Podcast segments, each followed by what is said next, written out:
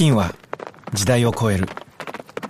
遥か昔から人類が愛し続けてきた宝飾品として。金は価値観を超える。世界中の人に等しく信頼される資産として。そして今金をはじめとする貴金属は様々なフィールドを超えてゆく。宇宙開発エネルギー医療といった最先端分野に欠かせない産業用素材として貴金属の循環型ソリューションでコツコツと地球の未来を支えたい。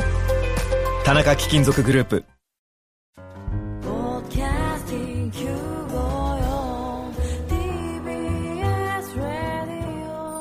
TBS ラジオポッドキャスティングをお聞きの皆さんこんにちは。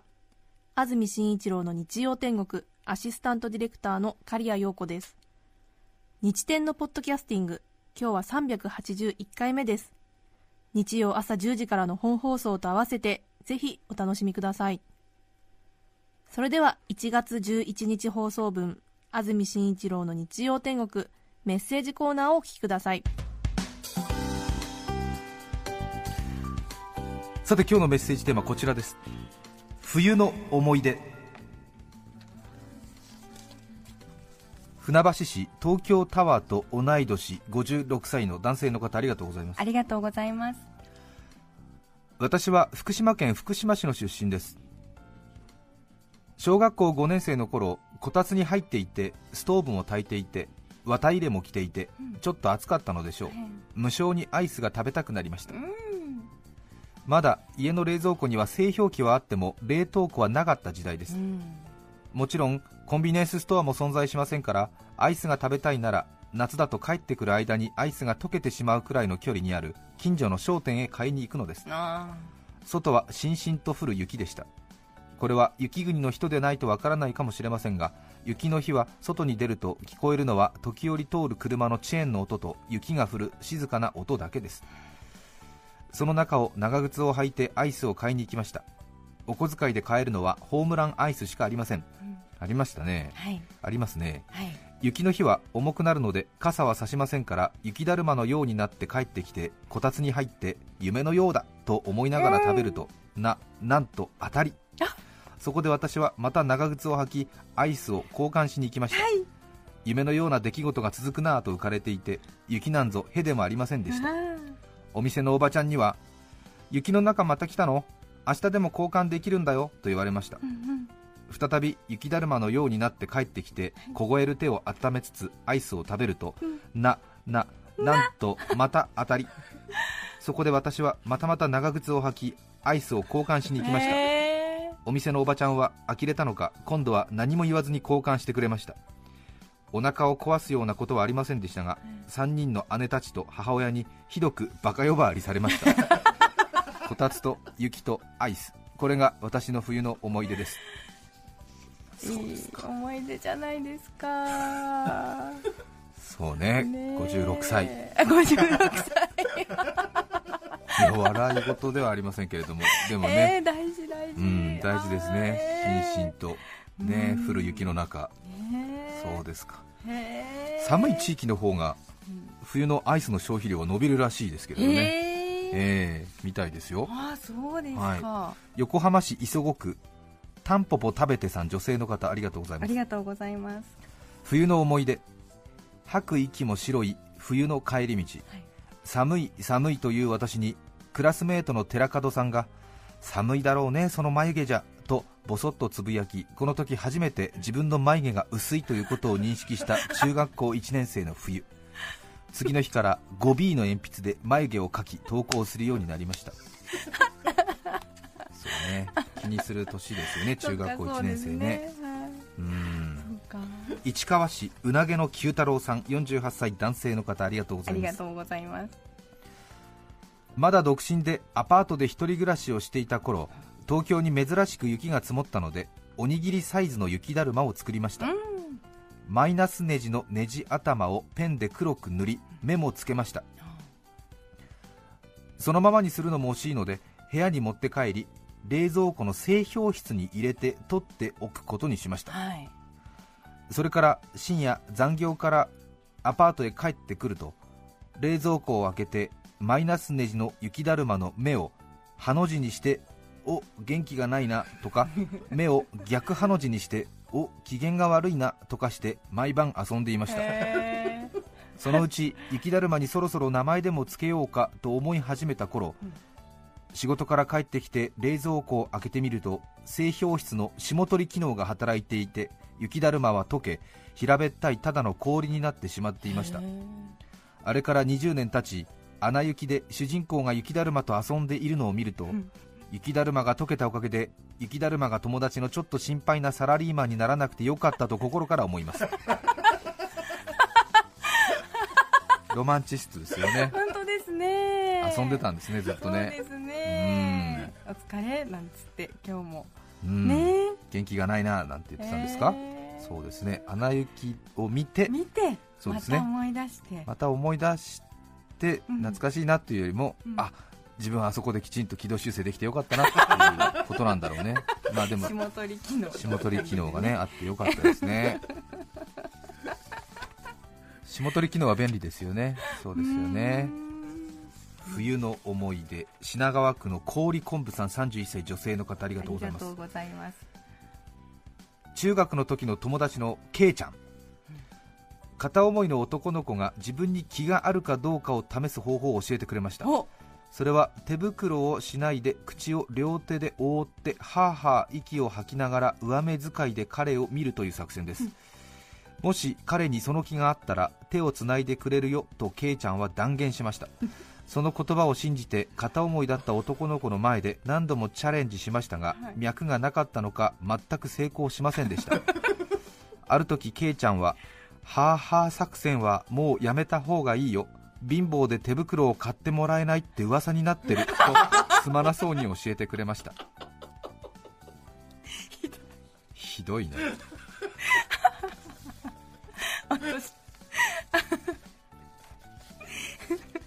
何なんだろうね、ケイちゃんはね、中学生にしてはちょっと見識が甘いね。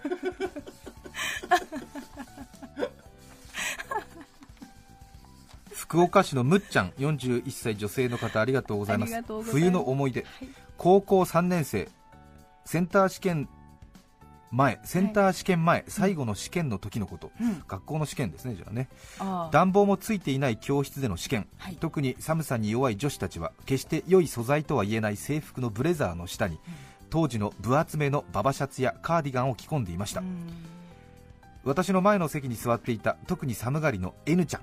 試験ということもありその日はいつも以上に厚着をしていて後ろから見るともう体のシルエットがわからないぐらいの厚みでした、は い試験が始まって時間半分ぐらい過ぎた頃でしょうか、うんうん、私はプツップツッとわずかな音が数分おきに聞こえることに気がつきましたが 試験中であり余裕もなかったので無視していました、うん、あと10分担任の声にふっと顔を上げると前に座る N ちゃんのブレザーの右肩の縫い目が3センチほど破れたようになっているのが目に入りました。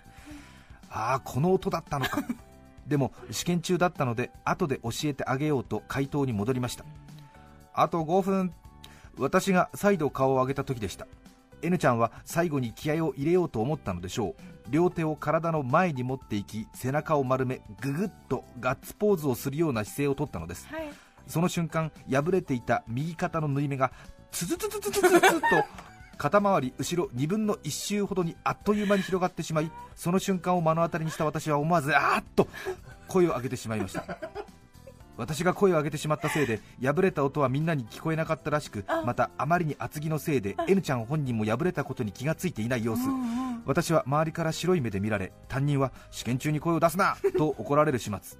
試験が終わり N ちゃんに試験中に肩のところが破れたよ。厚着しすぎだよと教えました、はいすると、実家を離れて下宿をしていた N ちゃんはとても困った様子、うん、2人でどうするか考えた挙句家庭科の実習室に行き一緒に手縫いをしました。そんな右肩部分が不自然な手縫い仕上げになったブレザーで卒業式を迎えた N ちゃんとは20年ちょっと経つ今でも親友です。私にはそんな冬の思い出があるせいか今でもきつそうな服を着ている人や厚着の人を見かけると服の縫い目が心配になりついついチェックしてしまいますこれが破れていることに気がついていない人が結構いるのです。ただ自分からチェックしに行っているのに本人に言うかどうかは毎回悩み相手を見て決めています。鮮明だね記憶が。本当ですね、うん。本当に鮮やかに目に浮かびましたよ、ね。うん、高校生で実家離れてね下宿しながら学校通ってると本当制服がほつれてしまった時とかに本当困るんですよね。私も高校の時田舎の学校だったのでクラス45人くらいいたんですけど15人くらいが下宿してる人たちでそうなんですね。本当に男子とかとっても困ってましたね。まあ代わりにねええ。縫ってくれる女の子とかたまにいたりするんですけど本当にその時はそのなんかうん。縫ってくれる家庭科のなんかセットとか出して縫ってくれる女の子の周りを下宿組って私たちは呼んでたんですけど、うんうん。下宿組男子がねその机を取り巻いて、ほうほうほうほう言いながら、ほうってなんかその光景がね、はいはい。あの家庭科が得意な女の子で、ちょっとねあの家庭的な子がいたりすると、ね長岡、縫ってあげるよなんて言ってね、そのなんかこう浅野さんとかねわかんないけど、うん。そのまあ飯野さんだったのかな、なんかの周りになんか下宿生がね、羨望の眼差しっていうか、なんかこう。はいそうだよね、うん新しいなんか電化製品を買った日みたいな感じで その飯野さんの席の周りをぐるっと取り囲んでね、そうですね。そして見守るっていうね。見守るっていうのがありました。いや本当に。へ面白いですよね。下宿生懐かしいな。いましたーねきついですよね。まだ高校生でね。そうね。15歳16歳で親元離れて、うん。周りはね実家から通ってますけれどもそうでねすよね。長岡君っていう男の子がいてうん。私は北海道の帯広っていうところで学校通ってたんですがええ。彼は中標津っていう随分離れた釧路の方から通ってたのでうん。当然下宿してたんですけどね。その子がえ下宿で、はい。えー、と月に1万5000円出すとお弁当昼のお弁当がついてくるんですけど、うん。彼はその1万5000円を何か他のものに回したくて親からは弁当代の1万5000円をもらってるんだけどその1万5000円を下宿のおばさんに渡さずはい。多分何か自分の趣味かなんかにやろうとしてたんで、うんうん。彼はずっと昼飯抜きで生活してたんですよね、ええそう。で頑張ってんなと思ってたんですけど、ねでもなんか1年生の夏ぐらいかな。どうしてもやっぱりお弁当のある生活がいいんだよななんて言ってそうだよねなんて言って、うん。でついに10月ぐらいに下宿にお弁当代払ってついに、はい。あの念願のはい。お弁当のある生活を始めるって日があったんですよね、はい。それで長岡君が朝からお弁当、お弁当、俺今日お弁当あんだよみたいな。ちょっとなんかね戦後かみたいな話になっちゃってて。でもあんまり彼にね、あの優しくしすぎるのもお親からもらってるわけだからね。自分の強い気持ちでお弁当を断ってるわけだからそうですよね。みんなが甘やかすのも違うだろうみたいな話になってて。そうそうですよね。そう。そう なのよ。そうそうだよね。結構高校生ぐらいの時って厳しいからね、なんかね、そう。うん。それででも10月になってついに長岡君がはい。お弁当を下宿のそうおばさんに作ってもらうっていう初めての日があったんですよね、ねそれでちょっと高めのスチール製の灰色のロッカーみたいなのがあってみんなそこの上にお弁当を置いとくんですよ、えでも身長が175センチぐらいだと背伸ばしてようやく手届くかみたいなところのロッカーの上にみんな置いてあってで長岡君がそれ入学してから半年もお弁当生活してなかったからそこのロッカーの上からお弁当を取るっていう作業が慣れてないんだよね。で俺たちなんかは手伸ばしてちょっと人差し指で引っ掛けてちょっと手前の方にずらしてからで重心が手前の方に落ちてくるなっていうのを見計らってこうこっち側に引き取るみたいな感じのやり方なんだけど長岡君がそれ慣れてなくってものの見事にお昼の時に落としてしまってしかも私たちは通称早弁って言って3時間目終わったぐらいに食べるんだけど長岡早弁しないの？って言ったらいやお弁当はきちんと決められた時間に食べたいとか言っちゃってそうなんだと思って。でも4時間目終わってお弁当食べる男子がほとんどいなくって。でみんな4時間目終わって本当は休み時間卓球かなんかしに行くはずだったんだけど長岡がお弁当を食べる瞬間をみんなで見守ろうみたいな話になってて 初だからと思って。そして長岡のその一挙手一投足をみんな注目してたらものの見事にそのロッカーの上から弁当ぶちまけちゃって。俺たちはちょっと笑っちゃったんだけどその後長岡が16歳だよな。確か16歳にして号泣するんだよね その時はクラスのみんなでお金を出し合って長岡君にパンを買ってあげました。長岡君ねお弁当というとねそんな話を思い出しますけどね、えー佐野市のミスターポジティブ君18歳男子ありがとうございます。ありがとうございます。ついにこの冬僕の高校のトイレの改修工事が終わりました。ほかつてはまともに水が流せないボロトイレばかりでしたが新しいトイレは自動水洗で台の方は全てが洋式温式便座にウォシュレットも完備です。このメールを書きながら感動して涙が出そうです。以前は洋式便座が校舎に2つしかなくそのうち1つはかなりチープなので唯一のまともな洋式便座は寒い朝のキルキルタイムには奪い合いになっていたんです。大躍進です新しいトイレの使用解禁日。僕は3年生として今までの先輩方の思いをお尻に集めながら そっと便座に腰掛けました。新しい便座は冬の寒さと戦うお尻を優しく温めてくれました。ありがとうございます。うねええ。ーよかった。卒業前に間に合ってね。そうですね。はーい。ミスターポジティブ君は随分とお便りいただいてますけども18歳で学校の受験は指定校推薦かなんか取ったのかな？なんかそんな話が来てましたね。えー私が常々指定校推薦で進学するやつは嫌いだと言っていたのでええ 彼は指定校推薦を選ぶかどうかをちょっと逡巡したっていう情報がおかずバナナさんから届いてるのかな？違ったかな？よくわかんない。なんかそんな話を思い出しましたがみんな聞こえてますね。ね。うん指定校推薦を選んだんだね。1月11日放送分安住紳一郎の日曜天国メッセージコーナーをお聞きいただきましたそれでは今日はこの辺で失礼します。安住紳一郎のポッドキャスト天国。鍋の美味しい季節になりました。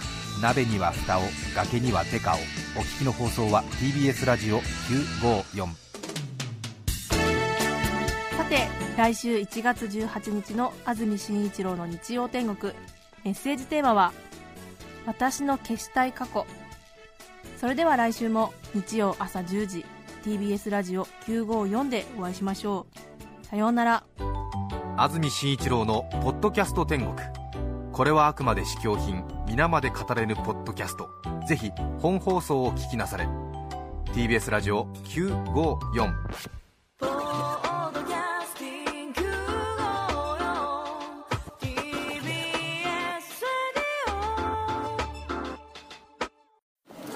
ねえ、あれ食べた？あれって何よ？美味しくて健康にいいってテレビでやってた。すりごまとアーモンドのやつ？そうそう。朝食やスイーツのトッピングに最高なの。あれ、名前なんだっけな？グラッツェアーモンドすりごま。それな。